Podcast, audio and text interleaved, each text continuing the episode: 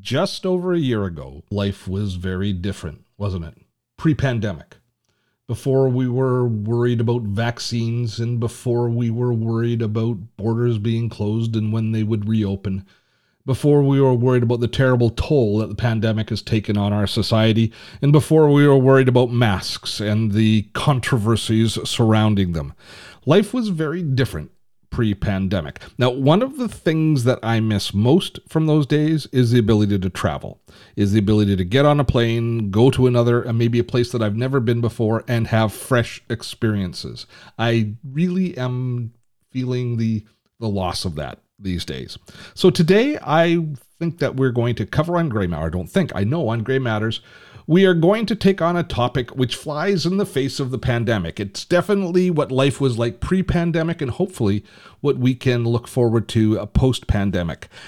Digital nomad becoming a digital nomad. I'm going to have interviews with two of my friends who pre pandemic had very different experiences as they took on the mantle of becoming a digital nomad, traveling about, still doing their work, but exploring new places, having new experiences while they still maintained their work life and they still remained productive, they still generated income. It is a it is a wonderful concept. It's one that makes me it, it it's it excites me in a probably more now than ever before. Now it might be a while before in our lives.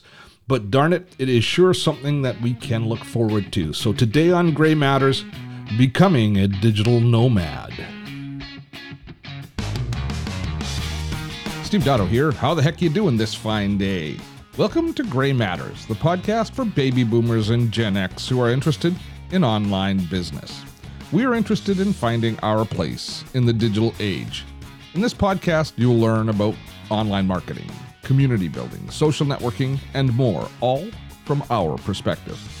The world's changing. Our prospects are changing. The job market is not interested in us anymore, and many of us face a reluctant retirement, and that is not cool. We need to take our years of experience and put it to work for us, a side hustle or online business of our own. We need to develop mad skills to adapt and evolve in order to thrive in this digital age. I can help. I want to help and this podcast will help. It wasn't that long ago that I was struggling to transition from my former career in traditional broadcasting into online business. There were lots of bumps and bruises along the way, but I'm here to say it is a fantastic and worthwhile journey.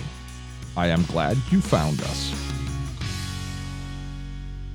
So Rachel, here we are again. But the, what the audience doesn't know, what the what the average listener doesn't know, is this is part D this is our second take at this. Why do we have to record? Uh, why why is it part two? Um, well, because uh, the great and powerful Oz is actually just a person behind a curtain, and guess what? Sometimes that technology just bites you right in the butt. Yeah, well, it, it was user error. We recorded this on Saturday morning, and I managed to mess up the uh, the file, and uh, so we are recording it again now Monday evening. For, you know, for Wednesday's broadcast.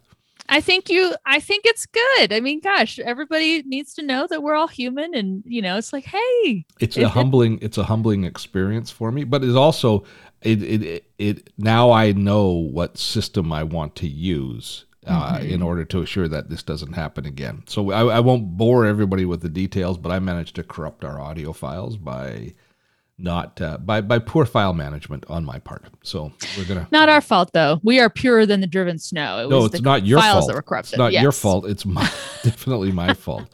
So let's let's let's again dive into the stories of the week uh, and try and make it sound fresh and like we haven't we haven't heard them before, fresh and appealing as we do take two. So what what's your, what is your top story this week again?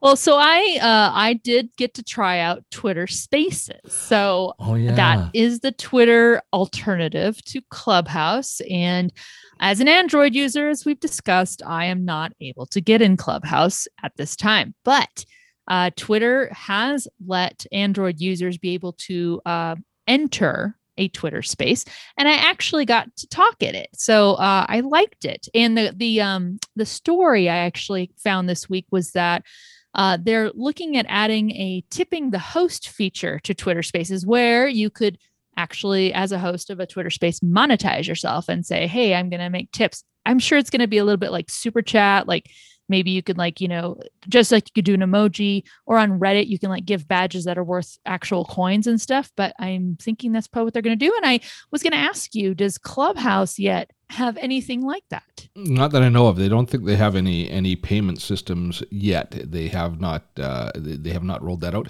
Let me ask you about the how twitter spaces works though. So if now do you have to download a separate app? Is it or is it right within your if you're using the twitter app the native twitter app can you find twitter spaces then? Yeah so basically and it's on mobile only. I cannot i haven't seen it on desktop and i assume that's that is it is a mobile only thing in in-app feature. But just like you would see the little circles of people along the top of your screen on many apps where those are the stories right? Mm-hmm. um, if there's a Twitter space going on, you're going to see uh, like one person, the person who's the host, and then it's almost like then there's another person that's next to them, and there is like a purple field between the two, so that connects the two dots, and um, you can click on that, and also you can tell too i guess that people who are uh, twitter space hosts get a purple dot next to their twitter handle on twitter which is nice i don't have one yet but i'm hoping to but, but basically i just clicked on a space madalyn sklar she um, does the twitter smarter hashtag chat on twitter and she mm-hmm. done some stuff for social media examiner but uh, i clicked on it and got in and so basically you see all the dots all the little bobbleheads of everybody who's in there um, and then under each one you can see if they are a speaker or a listener. And I was a listener coming in. One of the options I have is that I can say, click on a microphone and say, I would like to speak. And so it cues the host that, hey, I'd be interested in speaking. And after a little bit, Madalyn allowed me to be, to, me to be a speaker. Um, there were 10 other, 10 10 total speakers of us so it was a little hard because it felt like you know we're all trying to talk at the same time sometimes but uh but yeah it worked pretty well you can you know you can tap a couple emojis to like emote even if you're not a speaker. And uh, one really cool thing I saw in there um, is that they allow closed captioning. So they have a mm-hmm. feature in there where you can turn that on. So, say if you are hard of hearing and you go into a Twitter space, and if you turn closed captioning on, you can actually still see what people are saying, even if you can't hear them. And it's using a, mach- a machine uh, closed mm-hmm. captioning. Mm-hmm. It's not. It's obviously it's uh, it's using technology to do it. Then. Yeah, exactly. And they had a thing in there too where you can turn on that you want to see closed captioning, but each individual user in the Twitter space would have to turn on that they want to be closed captioned in order for you to see what they're saying. So this so Twitter Spaces, I'm just looking at my Twitter account right now and I've got uh, along the top I've got I actually follow Madalyn as well I'm uh, and uh, i see you up there. So but if anybody was doing a Twitter Spaces broadcast at this point that I follow, they would appear in that top deck in that top yes. dashboard. And yeah. I I want to say I believe they kind of prioritize it so anyone you're following who is in or hosting a Twitter space would appear first like it'd be one of the the um one of the few bobbleheads or you know the the couplings if you will the purple coupling it, it's very distinctive purple amidst yeah. all the blue on so Twitter, I'll, to, I'll, have to just keep an eye open for that because nobody that i see now is doing that. And I, I, only see three people up there right now you madalyn maya voss and social media examiner. And nobody's obviously doing the twitter space of those people that i'm following so mm-hmm appears not to be there yet for me. Yeah, if you keep an eye, I think Madalyn's been doing it after her Twitter Smarter chat on Thursdays. Okay. So just keep an eye out. But yeah, I I just happened to hop in and uh, it was cool and I, I liked it. So so so point of order with the Twitter with Twitter Spaces. Are you able to uh, to uh, ask questions, uh, or uh, are you only able to do broadcast if you're invited to speak? Is there a chat forum that's attached, or are you are you tweeting in parallel? So I'm glad you brought that up. I actually had to tweet in parallel. There is not an in feature chat app. So uh, Madalyn hmm. actually mm. referenced at one point via voice in the space that she said, Yeah. And I, I sent out, I tweeted out a link for how to apply to become a Twitter space host. And I tweeted to her saying, Hey, where's that link again? And she tweeted back to me while she's hosting. And so it, it happened outside of the actual. Now, one thing I will say, I liked that. And I is that you can be in the space but i can i can kind of back out of the space and it still is going and i can still hear it going while i peruse through the twitter app so mm-hmm. it it doesn't cut the audio off if you happen to kind of just browse away within the app from the Twitter space. So that was really cool. So you can multitask to a certain extent. Like li- like listening to a podcast, you can be scrolling through other things on your phone. While yeah. you're in the Twitter space, you can be doing other things on your phone and you're not going to lose the broadcast. Yeah, that was cool. So I, I was pretty impressed uh thus far, I gotta say. And I was like, man, if this is how Clubhouse is, I kind of get the draw. I do. Okay. Okay. Well, that's good. Uh, my top story is something totally out of left field as far as uh, I, I think, as far as that goes. Have you ever heard of Cameo? I have not. Do tell. So, Cameo is a service that allows celebrities, that allows oh. you to purchase attention from celebrities, shout outs from celebrities. Um, typically, it's done as a you would, it's your birthday, and you're a big fan of, let's say, Jason Alexander. And so I, as caring about you as a friend or something like that, say, I'm going to hire Jason Alexander to say, and sing happy birthday to you and send you a personal message, a personal voicemail or personal uh, video mail with a happy birthday greeting. And uh, so the celebrities set their rates themselves. You engage them through the app called Cameo. They take their cut, and the person gets their greeting from the celebrity. So I wish you could see my face. I am geeking out right now. It sounds great. it's been around for a while, and there and there's A, B, C, D, E list celebrities all the way down to the from the famous to the infamous are available on Cameo. I like the idea. I personally think it's a it's a great thing. I've seen Seth Rogen do them, and I mean, I would love to get you know like you know him saying happy birthday but a lot of people, uh, they would rather than choose who your celebrity is that you want to get a greeting from. They've been asking Cameo to provide gift cards, so you can just kind of choose your own adventure. And so Cameo has rolled out uh, gift cards, and I just thought that was kind of it gave me an opportunity to talk about cameo, which I, for some reason it does still kind of fly under the horizon. Most people don't know about it. I wanted to get the mention of it out here on the podcast because it's a fun, creative oh my way gosh. of using technology. I yeah. mean, I'm just imagining if I could uh, get my husband to get Bill Burr to say hello or happy birthday to my husband, I think he'd freak out because you know he does listen to certain comedians and things like that and, and he listens to bill burr so podcast, you should be but... you should be you should be browsing the cameo right now seeing if he's available and seeing what the rate is. I'd be interested to know. How much is he going to charge for that? You know this reminds me of uh, i listen to wait wait don't tell me uh, one of the NPR like Saturday shows, I think, and they they do that. They'll actually have callers call in, and if they win one of the whatever contest they're in. Um, one of the things they can win is one of the panelists or the people on the show will actually record their voicemail for them. So kind of a little that star factor, even if it's not like someone well known, you know, and some of the people on Wait, Wait, Don't Tell Me aren't that well known except to people mm-hmm. who listen to it. But it's just, you know, kind of that cool little, oh, you know, easy thing, easy thing for them to fulfill. It's it's um, what it's one of the nice things that the internet. It, you, one of the things that we want online is access you know yes. we want to have some access that's one of the reasons that patreon has become so popular uh, mm-hmm. in so many different aspects is people feel that first of all they're supporting the people they want to create the content they want but they also end up having access to those people often through that and people want that little bit of backstage access yeah. So it's it's another it's another facet of that. So that's uh, that's our now for everybody that is, is interested, we will have links to all of these stories yes. in the show notes. So if you're walking along and you say, "Geez, I want to remember about Cameo," just remember to come to the Gray Wave, and this uh, this podcast will be at dottotech.com forward slash 59 gray and you can then get all of the different links that we're talking about here in our stories of the week and the next story is all right. So this is one where uh, employees of companies may be actually kind of force pushing co- their employers to accept the fact that they're oh. not going to go back to the office. And what I'm saying, talking about is an NPR story about uh, how remote workers they may have lived near the office they used to go to. Now, remote work happened because of the pandemic. And since then, they have moved. They have completely relocated far from the office. And so they're kind of just saying, hey, we're going to move. And if and when you decide we should come back, well, I won't be able to. So you kind of just need to accept that. So it's an interesting trend that we're seeing from this whole remote work thing. So this is this is the ask uh, forgiveness, not permission model of of being exactly. an employee. So here, so so let's play the scenario out.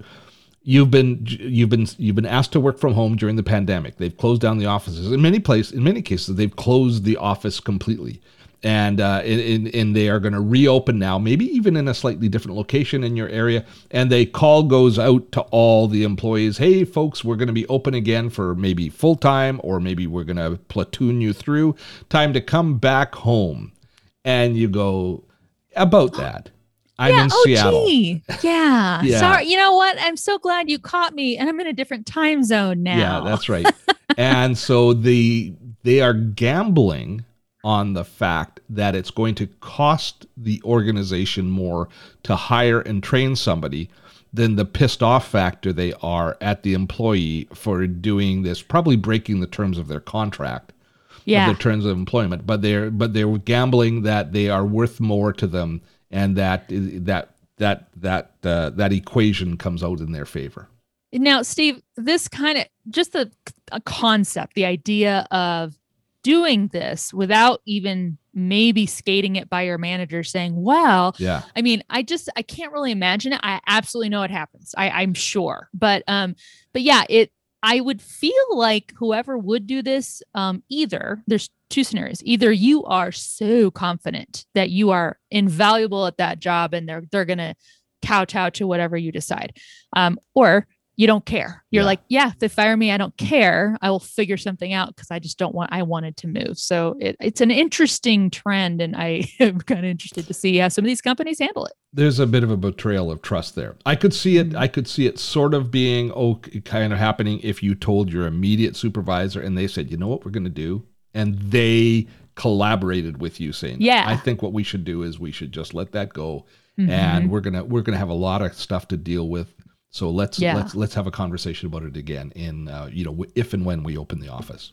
Right. But uh, yeah, definitely a, a, bit of a betrayal of trust. I'm not sure I'd trust an employee after that. Uh, certainly, that that would limit your upward mobility, even though you might manage to retain employment for the p- period of time afterwards. Exactly. We'll have to just see how this pans out. It's not an endorsed strategy from those of no. us here at Gray Matters. no, just hey, have a have a conversation. You know, at least at least let people know what you're thinking and take it from there. So the my final story is uh, let's jump on the privacy bandwagon a bit. Privacy, of course, one of the hottest topics that we have mm-hmm. in protecting our privacy. Now, I did a story a couple of months ago on the YouTube channel about the Brave browser, and one of the things the Brave browser does is it's an alternate to the Chrome browser but it, it, it really uh, it steps up the amount of privacy the amount of tracking that happens. We see Apple now uh, uh, blocking tracking of uh, of people as they go from website to website for advertisers. Google has announced the same sort of thing that they are going to be adding. Now we see a new search engine that is being launched called Neeva. And hmm. the interesting thing about Neeva, now there is a good privacy based search engine already out there called DuckDuckGo, which again, we've also done a video on in the YouTube channel, which is an excellent uh, search engine. It does, it pr- generates pretty much the same results as Google, but it doesn't track you and it doesn't monetize based on based on uh, selling your information to advertisers. There is an advertising model to it, but they act as a broker, not allowing the advertisers to gain access to your privacy. So that's uh, it's a little bit different from that perspective. Neeva, the reason that it caught my attention is it's not even available yet, and you can sign up to be part of their to to be kind of join a wait list for it. But it's who created it. It comes from two of the superstar engineers at one of them coming from Google and one of them coming from YouTube. Ooh. And of course, the and both of these uh, both of these founders are revered in their community. So it's kind of seeing where the superstars are going, like the NBA, when all of the superstars go to one team, and then you wonder if that team is going to be super competitive, if they're going to have mm-hmm. the chemistry. That's the sort of thing we're seeing with Neeva. Uh, the two largest search engines in the world lose two of their top engineers and their top visionaries, and they join forces and go to Neeva. So that's the uh, that's my story, top story, second top story this week. I like so I had a few reactive thoughts to that. One is I feel like this whole like wait list kind of thing has legs. I mean, we're just talking all about like Clubhouse and stuff. I can't get into it. Now I kind of want to get into it, you know, and Twitter spaces. I kind of want to host Twitter space. Get into Neeva. Yeah, I, I kind of want to be in a wait list and see how that works. And and look, I use I use a browser all day, all day, every day, and I know you do too. Uh, and I think we've had discussions on this very podcast where it's like, you know, what do you prioritize? Do you prioritize prioritize privacy or do you prioritize the ability to use the spy network of a browser um, to to monetize and advertise and stuff? And I frankly really I I agree with you that I like the fact that two people who probably know exactly how Google and YouTube work and they said, "Hey, let's I know how that works. Let's go in a different direction and kind of cater to both of those concerns. I still want to be able to feasibly productively use a, a browser, but I also don't really want people spying on me all the time. So I like the notion. I'm going to sign up for this. I'm going to get on that wait list. And it's it's not even so much where, you know, I I think people have different thresholds as well. What you're being tracked on when you're searching the web is very different than the fact that Google, for example, has to crawl your email in order to provide you search within email. Now, mm-hmm. Google says they compartmentalize that, but that's where trust comes in. So mm-hmm. adding private, see, I would love to add more privacy to my personal communications. I'm not as concerned with privacy about what, what, what I do when I'm searching for online because I'm mm-hmm. interested in that and I would rather have relevant advertising to my personal interests than something that is, you know, that's kind of crowdsourced. So the, I guess we all have different thresholds. That's why there's different. That's why there's Google, and that's why there will be Neeva coming down the pipe very soon. It'll be it'll be interesting, especially if they hope to kind of you know compete with Google Chrome, which is a huge browser. But uh, I I'm curious. I mean, shoot, if they helped make Chrome work the way it does, then they probably can make this one work too. Do you need a little more Steve time? I get it, and I have something for you. Do you know that we host a free live training almost every week? This is a fact. Most weeks, we host a free tutorial webinar covering productivity, content creation, and online marketing. It is called Webinar Wednesday, and you can find out about this week's webinar by visiting dottotech.com slash webinar Wednesday or check out the links in the show notes. You know, Webinar Wednesday has become an online institution. I've hosted over 160 of them, and we are still going strong. I know, it almost sounds too good to be true free training every week, and a chance to learn more about productivity, content creation, or online marketing, and more Steve? Oh, pinch me. I'm in a little bit of heaven. The links are in the description or visit dottotech.com slash webinar Wednesday. We're going to transition now and talk about becoming a digital nomad. I know it's something that we can't even really think about doing until this pandemic comes under control, but it is something that I want to think about. Now, we've got two interviews with you, two different women who handled or who approached the idea of being a digital nomad in very different ways. And we're going to kick things off by talking to Amanda Robinson. Now, Amanda is known as the Digital Gal. She's been a friend of mine for many years. She's a Facebook ads expert. She speaks at the same conferences I do. Now, several years ago, Amanda upped her life from Ontario and decided to hit the road, traveling primarily through the U.S., uh, going from conference to conference back in the days when we could go to conferences. And she became a digital nomad for about a year. Now, it's an interesting story. She did it on the cheap. I don't know any other way to really explain explain it. She just basically put everything in her car and hit the road. Uh, it was a an adventure. I'm not sure it's the way that most of us would choose to be a digital nomad, but there are some really interesting lessons that we can learn from Ms. Amanda Robinson.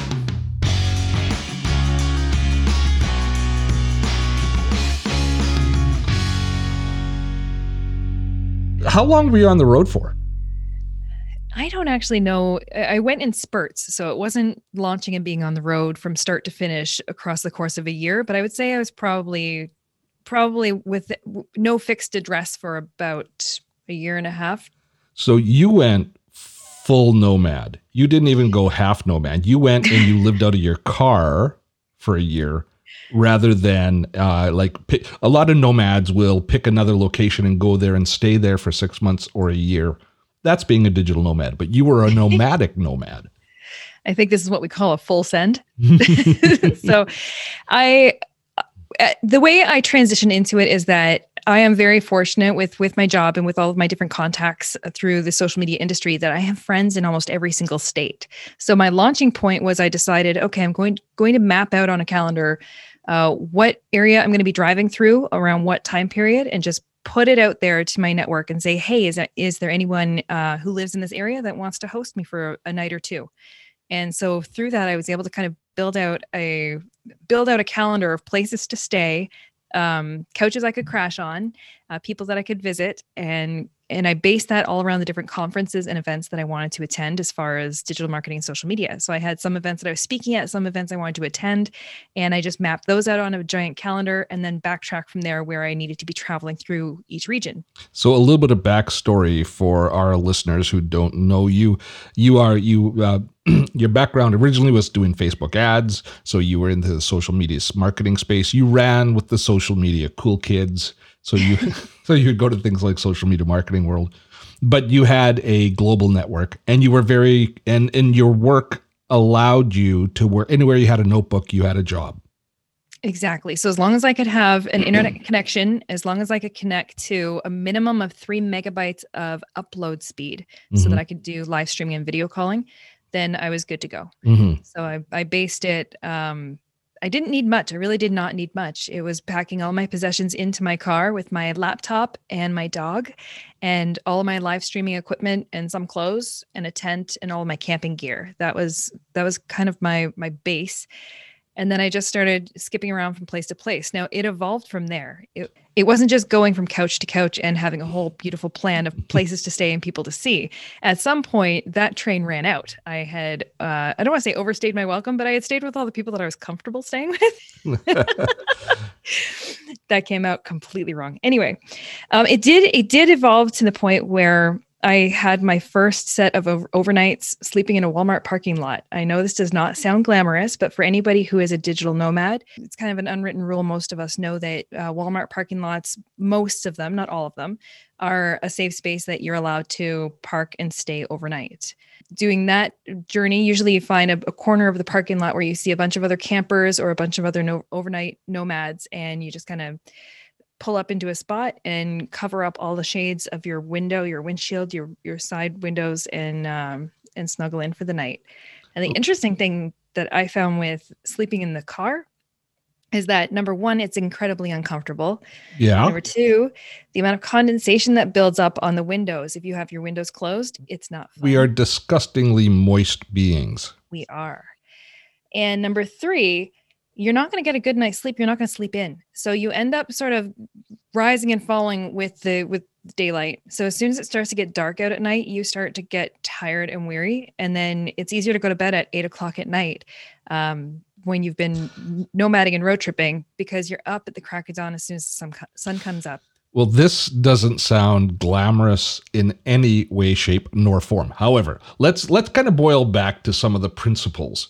Because we're talking to the to, to, because you're on gray matters everybody here is over the age of 50 so the first thing that we're all wondering well the first thing everybody's wondering is where did you go to the bathroom? But uh, we're not going to go into that. Instead what we're wondering is did it cost more or less than when you were living at home I would say it, it cost less because I wasn't doing it with all the fancy bells and whistles and toys and things that I could have had for making this nomad adventure easier. I was doing it literally in a in a Chevy Trax um, yeah. vehicle. You so have I didn't have, have, a very small car to I be living do. out of. It's deceivingly small. Um, I didn't do this in a camper van. I didn't do this in you know hashtag van life with all of the the cute little knickknacks and decorations and perfect Instagrammable photos. Do you wish it you had? Was, yeah, if I had the opportunity even now, um, I think I would. I would still want to live that lifestyle, but I'd want to do it with with a more proper setup and more comfortable. Yeah, yeah, you really I went was, you really went guerrilla on it. I went completely off the wall. Now, okay, so in that transition point, though, from going to sleeping in Walmart parking lots, I also then developed an absolute huge appetite for finding every single beautiful campsite and uh, national park that I could go to.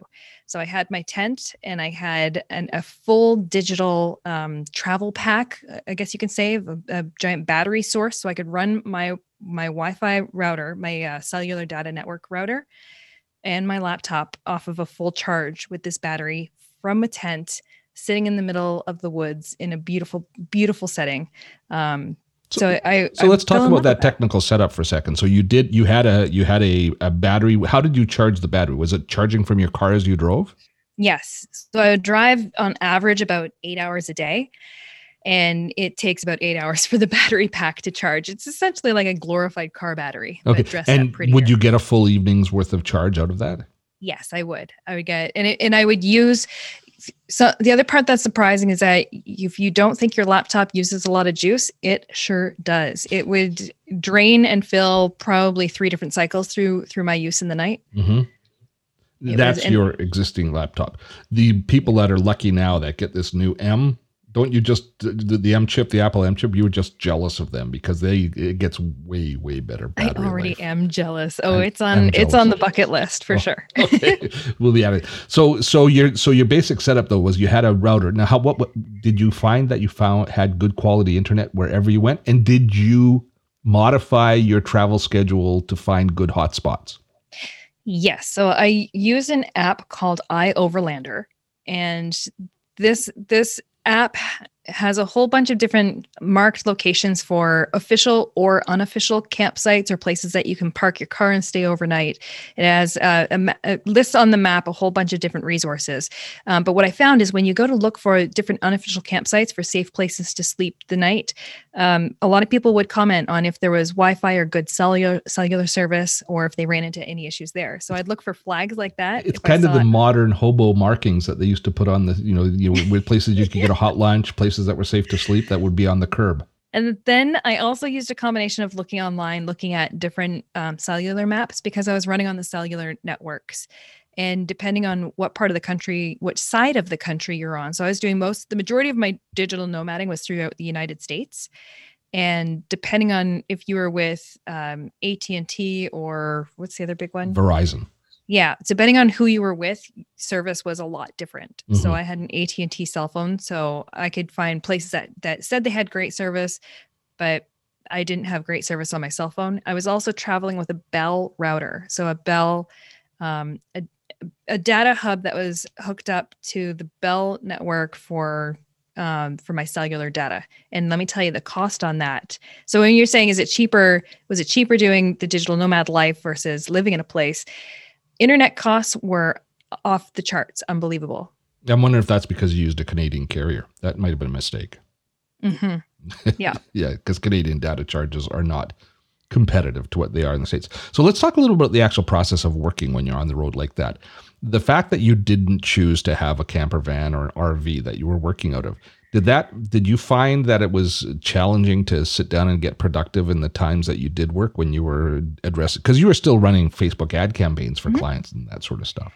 I found it it taught me some very fundamental business lessons that I appreciate so much because of that experience. It taught me how to make sure that I make the absolute best use of my time. I would work a lot out of Starbucks. So I'd stop, take breaks. I wouldn't drive for 8 solid hours. I would drive for, you know, a pocket of 3 or 4 hours and then I'd take a good four hour workday, five hour workday at a Starbucks or two. So I'd usually find a town where I could spend a couple hours at one Starbucks and then kind of have a, have a little bit of a, a lunch break, have another coffee and change locations to another Starbucks and finish my workday there. Mm-hmm. But I would bundle my video calls and then I would bundle my live video trainings. And yes, I did do some live you video did trainings, trainings on the road. I did trainings on the road. The That's boot crazy. camp must go on, right? Okay. Uh, I I love working in Starbucks. I find I'm really productive when I'm sitting in Starbucks. I don't know why. I really, I did not enjoy it because mm. the stress of trying to find one of the three seats that has a plug next to it was mm. extremely difficult. So I'd have to, in some occasions, if I if I entered into a town and their Starbucks was completely full, I'd try and find another location. And then of that another location, I would find um, all the plugs would be occupied. So then I would have to sit there at a non-plugged workstation and just shark like keep my eyes like a hawk on these seats until this person was ready to move and then like football style go and like almost tackle my stuff over there as soon as that person went to leave. So that was it's uncomfortable. That part yeah. was not a lot of fun. And then i did have occasions where i would strike out where i would have multiple starbucks in a row that had absolutely no capacity for for in in dining room seating So instead, I would park next to a Starbucks and piggyback on their Wi Fi to do my video calls from in the car. Mm-hmm. Yeah, that doesn't sound too convenient. Although the sound would, the audio quality would probably be pretty good then. It was a bit of an uncomfortable setup. And I mm-hmm. think what people don't realize when I say I was traveling in a Chevy Trax um, with my entire life packed into the car, there was there was no room there's no there was no square inch of available space this thing was packed like a master tetris uh, like champion so there's no spare in- inch of space so to sit there with my laptop in the front seat at a weird angle eh, with the dog in the back and no no room to move the seat forward or back or have any flexibility that was a little bit of a challenge now that you've done it and you've been through it if you were first of all would you ever do it again a hundred percent. Yes. Yes. Okay. But tell me now, this is now for the nomads nomad for the wandering minstrel show. That would be the wandering digital minstrel show. What would the ideal setup be? The ideal setup would be one of those one of those small vans like a van life type van with your own um, washroom on board and your own water source and solar powers solar powered. That would be the ideal setup. And something that is um, something that looks like a normal vehicle from the street. So a, a regular looking van, uh, because you often run into a lot of these places in in towns where they have it posted no overnight parking. They're looking for camper vans. They're looking for people who are living out of their vehicles, and you want to be able to just park unassuming in any location and especially if you go into big cities, you really want to be able to fit into any type of parking spot easily because it's what's the point in digital nomading and traveling and getting to see all these wonderful places of the world if you can't even park anywhere inside the areas you want to go to. Now, did you have any? Uh, you you you said that you really that productivity was an issue that you had to pay attention to being really productive in the sh- in the short periods of time that you could work. Would that be different if you had a camper van like that? It would be completely different because then I'd be able to have my my power sources, consistent Wi-Fi, everything that I would need in one place so I could build a better schedule and habit around it that's predictable. The challenge with trying to work out of different Starbucks locations, like I said where you you can't get a power source because all of these seats are occupied, um, that added a whole layer of complexity to it. So I think it would be easier to build a, a, routine. And if you have your own water source and you have your own power source, you can do things like make yourself a cup of coffee, have yourself a lunch.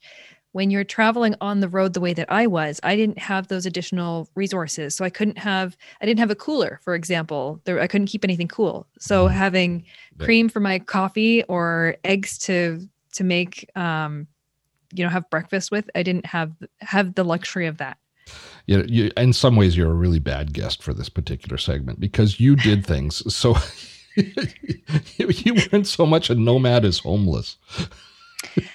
That was cruel. That was cruel. And, and i feel guilty cruel. about it but in, in mm-hmm. some ways you were. I think i think that uh, the the part that's missing here is it sounds more like I was doing the homeless living out of the car thing, but I think what's missing is how many different campsites, how I had the camping element going with mm a, a, beautiful setup with my tent and um, hammocks and just being able to be outdoors and being able to take my digital work into places that would make other people shake their heads at, at not even thinking you could possibly be connected, run your video calls, and work from these beautiful places.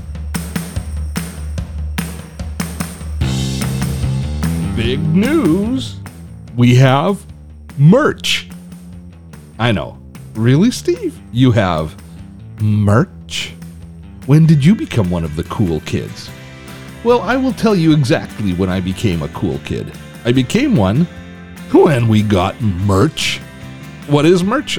Merch is merchandise. We now have our very own Gray Matters t shirts. And the best of those t shirts is our trademark t shirt, our best selling t shirt that has on the front experience is not something you can Google. Yes. It tells all those pesky Z's and Y's and millennials that our experience is incredibly valuable and it is something one has to work for and earn. Indeed. Experience is not something one can simply Google. Read the shirt. Better yet, get the shirt. Links are in the show notes or visit us at dottotech.com.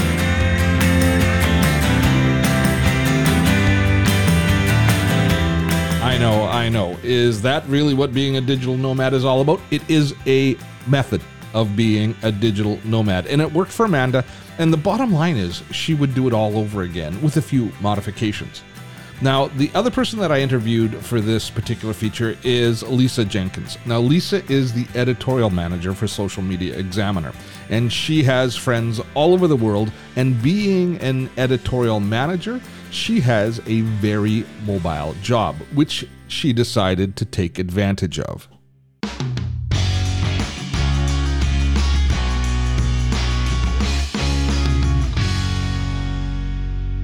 You actually packed up from the United States and went to Europe with your husband, right? Yeah, for a year. For a full year. Now, was we did you plan on it only being a year when you started? No, we thought we were going to be gone for a couple of years, but there was some family stuff that I needed to come back for. Okay, so you so how long before you decided to go till you left? What was the what was the like the the timeline? Um 3 months. You did this all in 3 months? yeah. See, you don't strike me as the sort of person that just changes and uproots her entire life in 3 oh. months. Oh, I am 100% that person, Steve. Oh, well, obviously. obviously. Heck yes. Totally unreliable. Absolutely. Can't be trusted with anything. So, so what got the bug? Was it opportunity? Was it boredom? Was it uh, bucket list? What what caused you to want to go to Europe? You know, I have a huge love of history and cultures and language and art and food ever since I was little, I have wanted to travel. I grew up with a father who um, spent a lot of time traveling all over the world. And so I grew up with food and stories of Greece and Morocco and Russia and all these different places. And um, I just, I've always wanted to go myself, right? You know, you read about all these things, but there's a difference between reading about Hadrian's Wall and walking up and putting your hands on it that's that's a very different yeah. thing and so i just my husband came home from work one day and i said so um how would you feel about moving to europe for a couple of years and living out of a backpack and because he's the right guy for me he was like yeah okay. What does your husband do for a living? He's a personal trainer. Oh okay. So he was he would have to shut down his business for that period of time. Yes. He did not work. Oh, so there was there was this was a pretty major commitment then, as far as as far as I mean, my immediate thought of uh, baby boomers or Gen Xers doing the digital nomad thing is we all have jobs that we can do on the road. That's the beauty of the interwebs. Yeah. But personal training doesn't quite give you that functionality. So that adds that adds a, a, a different a different mix. Now you didn't go to one single place and settle down, but you wanted to you wanted to migrate. You wanted to travel, right? Correct. Yeah, we ended up visiting nine countries. Wow, in Europe. So you did you literally live out of a backpack? Yes. Now you you but you kept working through this whole period, didn't you? Through the entire time. Yep. That's what I want to kind of explore. I mean, I'm sure okay. lots of people are interested in the travel aspect, and indeed I am too.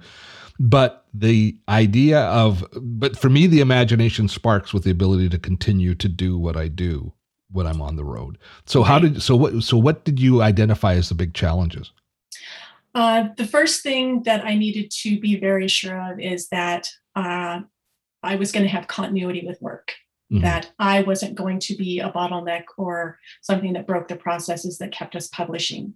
Mm-hmm. And um, so I did a little bit of research. Uh, there's a wonderful blog called Landlopers, and another man, another one called this the man in seat 68, I think. And they are both built around traveling and traveling all over the world. And so I got tips like, hey, you need to really be sure you have stable internet.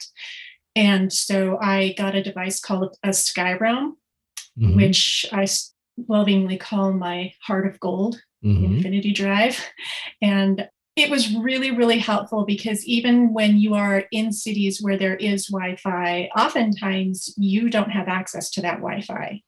And so I would pay a monthly fee with Skyroam and I could continue to connect to Wi Fi and work wherever I was. So now, because your job is text is is managing the blogs for mm-hmm. for for Social Media Examiner, did you have kind of lower bandwidth needs than some others? Did you still have to jump in on the video conferences with the team and that sort of stuff? Did you have to have access for that, or were you just really dealing with the content of the blogs, which would require you know even if you had a slower bandwidth connection, you'd still be okay? Uh, no, most of the time I needed to be fully up and running on wow. Wi-Fi. So yeah, all our Skype calls still happened. Um, all our video stuff, everything. Oh, okay, I'm dying to know how much did how much was the service? This service that gave you this miraculous internet all through Europe. Um, I think at the time I was paying. I think it was 129 a month Really? Uh, yeah, it was it was incredibly inexpensive i thought for the freedom to be able to work literally from anywhere and it's just and, a device that plugged into your laptop and bob's your uncle uh yeah it's it's about I don't know. It's like the size of a small wheel of brie, I guess. You know. let's like, make it. Let's make it international travel and food yeah, related. Yeah, a yeah. small wheel of brie. Yeah, you know. So like. Yes. Yeah. Like four or five inches yeah. in diameter. Uh, it was really lightweight and uh, it could connect to my laptop or to my phone. So even if I needed to take a call, you know, I took a call with um, Mike one time while I was on a train on the way to Porto. And wow. I just connected my phone through the Skyroam and did my Skype call that way. You instantly became Social Media Examiner's coolest employee, which actually isn't all that difficult when you consider the rest of them. But okay. I don't know, man. That's some pretty stiff competition. there you go. There you go. Okay, so now, so you planned. You the main thing was having internet access. Mm-hmm. Um, that you were worried about. What about how you were going to plan your time and your travel? Did you plan your travel around work, or did you plan work around travel? It really it wasn't very different for me, other than the shift in a time change. So I had a regular working day, and I I guess we sort of planned travel around work. Uh, we chose to travel from one destination to the next, say like overnight or early in the mornings, mm-hmm. uh, because late afternoon was early morning over here in States. But I don't remember ever having to make a distinct decision like, oh, I have to be this place to take this call. Um, so I have to be stationary somewhere. That never happened for me. So how was your productivity when you were like tell me tell me what a typical workday. Would you just sit in the hotel? Would you go somewhere to find a coffee shop? How did you find a space to work? Got it. Okay, so we we made a very intentional decision to stay in small local towns rather than large cities. So we were often in small villages and we would rent an Airbnb for, you know, 3 weeks or 4 weeks or 5 weeks. And so we had a house and um, I did my best to make sure that the houses came with Wi-Fi, just so that I mm. had that that freedom. And then, I mean, the, typically work just happened yeah. through there. You know, we would we would go to the shops in the day and get whatever we needed for groceries, and then we'd come home and I would work from you know like two o'clock in the afternoon until six or seven at night, and then get up and do it all over again. What did your husband do during that time? Go for a run? Yeah, yeah, actually. So um, he had just come off uh, three years of training for the CrossFit Games. And um, about a month and a half before we were supposed to leave, he ruptured his Achilles tendon. Oh, no.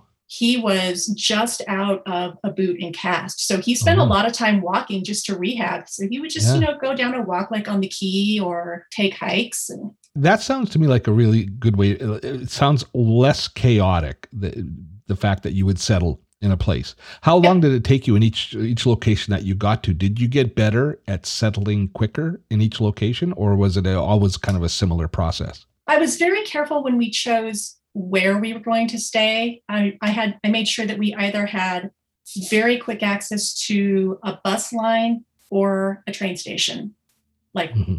right there. And um, the first thing we would do is we would get off the train, get into the the Airbnb house, and then we would drop our bags and everything, and we would find um, the grocery shop and the baker and the chemist because those are the three things we knew we need to have all the time. Mm-hmm. And we would do a little bit of grocery shopping and then go home. And then it was just like every other day. Look at Nothing. you all becoming European and calling it a chemist instead of a drugstore. Oh, okay. So here's the thing I grew up reading a lot of uh, English and UK writers. And mm-hmm. so I have used terms like chemist and jumper instead of sweater and plaster instead of band-aid my whole life i've just been you're gonna this is gonna shock you steve i've been a little weird but really it was just um it was more the process of the traveling each day you know if if we were moving from one place to the next that day was a little out of ordinary and out of sorts but once we actually got to the house i made sure that i could connect to the wi-fi we dropped our bags and went on. And then we just got up and it was just like every other day. So, holding down a full time job while you're doing this, mm-hmm. do you feel that it ended up being a compromise on the experience you got on the trip, or did you really feel that it was the kind of the best of both worlds? It was absolutely the best of both worlds, without question. Yeah. Yeah. I, I, I could see how you're more, that, that even though with the stress of work, you're more relaxed knowing that everything is in order as far as your job it, it, but but you're enjoying this incredible new experience. I, I love this concept. Yeah, it was just like living somewhere else. It, it it didn't feel so much like we were traveling really because we would stay places long enough for you know like the baker would get to know us and they would know what size loaf we wanted and people in the pubs would get to know us and they they knew so you, you made friends to a certain extent? Oh yeah absolutely. That's that's why we went to small villages because have was, you stayed in contact with any? Um, yeah, actually, several of them. And then I got to see a lot of people that I'm friends with through Social Media Examiner, which was wonderful.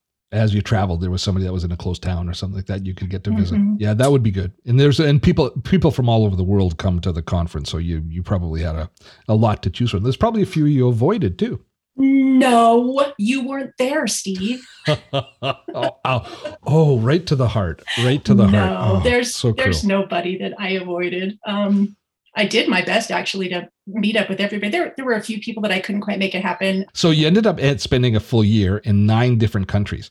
Mm-hmm. If if if family issues hadn't cropped up, would you have completed the journey? If family issues hadn't cropped up, we would probably still be doing it. So you would have actually extended the journey. You would you would not have come back. Correct. Wow, it was that good. Oh yeah. So are you going to do it again? Yes. As soon as as, as, as soon as the world gets normal. You know, it's it's so strange. You feel like when you're traveling that the world is such a big place, and it is a big place. But when you start to travel, you realize how small it is as well. You know, you can get on a plane and land in London. And then it's just like a two hour ferry ride to France or Spain or. You know, th- those of us who grew up in North America uh, have no idea of how close things are. Like, yeah. you know, like where I am in Canada, you know, the, the distance to the next town is there could be three or four countries between us and Calgary, for example. Yeah. So, yeah. Yeah. Yeah. yeah exactly. And trains make it so easy. Trains and buses, the train and bus system over there is just incredibly efficient. Any ninja tips about dealing with the with dealing with the finances, your banks and currencies and stuff, or you just use the same credit card the whole time type thing? Um, so a lot of places you need to use cash, right? Like there are places where they don't deal in credit cards; like they they want cash.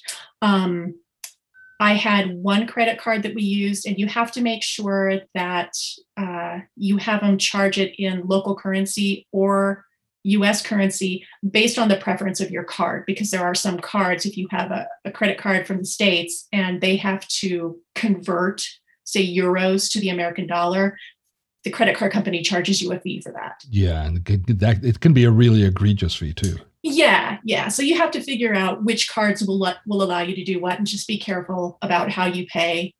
Um, just out of curiosity, did you did you know of did you know about TransferWise at the time? Have, do you know about TransferWise now?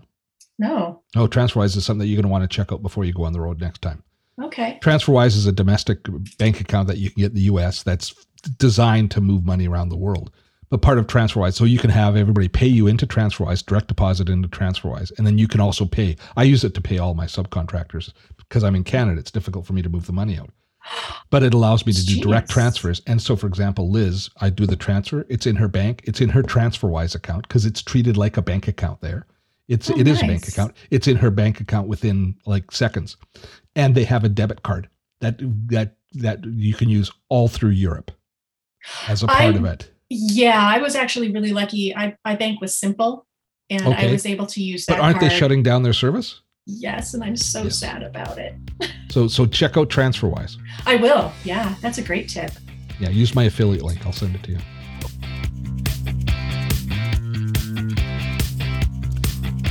Does becoming a digital nomad appeal to you? Yes. Not right now, though. Well, well you've got kids. You've got kids at a certain yeah. age, of a certain age. My kids are of a certain older age. Mm-hmm. It appeals to me big time. See, I was wondering that. I was going to ask you, Steve, how does that make you feel to be, you know, pack up a car, say, and just say, "Hey, I'm just going to plan this based on people I want to see and meet." No, I'm uh, not doing that one. I mean, I, I personally think that Amanda's just crazy. Uh, the way that she did things. It was. We love know, you, Amanda. She's young. She's young, and she has energy, and uh, that was just that's not for us. I had Shannon and I have actually had conversations about this. Her daughter is in her final year of high school. My kids are all out, all, all grown, and we've talked about the fact that I can do what I do from anywhere. Now Shannon's a teacher, so she can't do what she does mm-hmm. from anywhere, but she would still. We she's indicated an interest. So, but I was thinking that we would go and we would live for six months in a city like Barcelona or six months in Amsterdam, and we would literally settle in for a extended stay in one location, and then kind of, you know, wagon you know, the spokes of a wagon wheel, just visit the area around there, day trips, and you know maybe weekends from that, and do it that way and get very comfortable in one region. I hadn't thought of the way that Lisa uh, did it by literally being a nomad, going from place to place to place to place. I did like the fact that she said she they visited intentionally smaller burgs and yeah. you know and cities and towns like that. It, it, I would imagine it's just way less bustle, but you could really develop some cool relationships. It sounds like she did. Yeah, and it was interesting that the, the the technological hurdles that you have to overcome are pretty much non-existent. I think Amanda made a strategic mistake. She ended up spending a lot on her internet, but that was because right. she bought her wireless hub in Canada, and then she had roaming all the way through the states. Mm. Uh, hmm. whereas uh, I would, I've already, you know, I, I, I would assume that I would have, if I, it was me, I would wait till I got there, and then I would purchase a contract. The same with Europe. I would probably bring your phone, but you would buy a SIM from right. a from a from a local company over there, and and use and and take advantage of local rates, which are all Canada has terrible terrible mobility rates, and it gets worse when we start do, getting into international travel with a with our rates. So it the the barriers for entry as far as technology goes are pretty much non-existent. You have ubiquitous internet everywhere. You've got incredibly fast notebooks that are light. Mm-hmm. Uh, thinking about traveling with just you know uh, what you can carry on your back for months at a time gives me makes me kind of concerned about you know what coats I'm I'm having palpitations thinking what how many coats could I bring? Like can you can you the shoes? Can you bring? It's it's not like I'm Imelda Marcos but I I, I probably want more than one pair of shoes. And, and, how much is going to fit in that damn pack so, yeah my husband and I we it wasn't technically a backpacking trip. Like we didn't t- stay in hostels where you have to take the backpack with you everywhere you go when you leave the hostel. But we did stay in some hotels. But we packed um, both of our we he we both had Osprey backpacks, so they were large. They probably both weighed about 25, 30 pounds once we've got them all uh, stuffed in there. But yeah, pair of walking shoes, and I had a little black pair of flats in case we went somewhere nice. But that was I, I was pretty much rotating through clothes and living out of a backpack. But one thing I thought was really interesting that both of them seem to carry across with their experiences out there, but they had to really be intentional about their productivity. Like they they used that Wi-Fi access like it was baby formula. You know, it's gold. It's like, oh my gosh, it's it's worth so much and the time I have on there is so brief let me make sure i make the most of it and i i actually thought about my day where i and I mentioned it on this podcast already. I'm online all the time, all day. Very easy for my, you know, bright, shiny object syndrome to say, oh, look over here and yeah. take my eyes off what I'm supposed to be doing. They couldn't afford to do that. No, yeah, because they have because they have something better to do. With the pandemic, we really don't have anything better to do right now because it's all Groundhog Day. If you're not doing the bright shiny object, you're doing something that feels like it with you with just regular work. But here's the thing, eh, the, and the reason that I'm glad that we did this story this week is I think we need to we need uh, to to start thinking about things other than uh, we need to start daydreaming again. We need to start yeah. thinking about uh, things that we want to do and not mourning things that we can't do. And so, you know, when will we be able to do this? I don't know, but I I believe it'll be within you know a couple of years we'll be able to start doing this again. Mm-hmm. And if we've learned one thing from this pandemic, we've learned how much we value that ability to see the world and what a gift it is and uh, yeah. it's something that we definitely want to get back to. So so thanks thanks to amanda and and to lisa for that. And to you uh, ms rachel moore thank you very much for your support today and for re-recording this in with such a with a smile on your face and not making me feel like a total doofus for messing up our original broadcast it's happened to all of us. It's yes. going to happen to me. So, hey, just consider this a pay it forward kind just, of thing for just, when it does happen to me. Just make sure it doesn't happen to you on our product. That's right. Like, no, do yes, it somewhere yeah, else. Do it, do, do it with other people. We've, we've done our part. All right, folks, that is it for this week. If you want show notes and links to everything that we talked about, including links to the travel sites that Lisa was talking about, which are really quite compelling, uh, drop by our website, dottotech.com, and you can find this podcast at dottotech.com slash 59 gray. Oh, sorry, gray 59.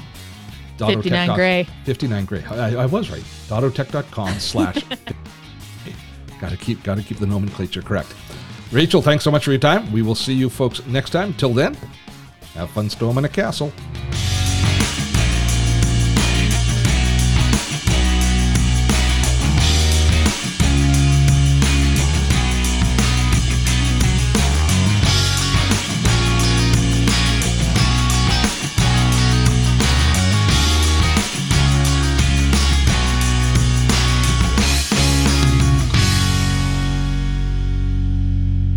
Think it'll work?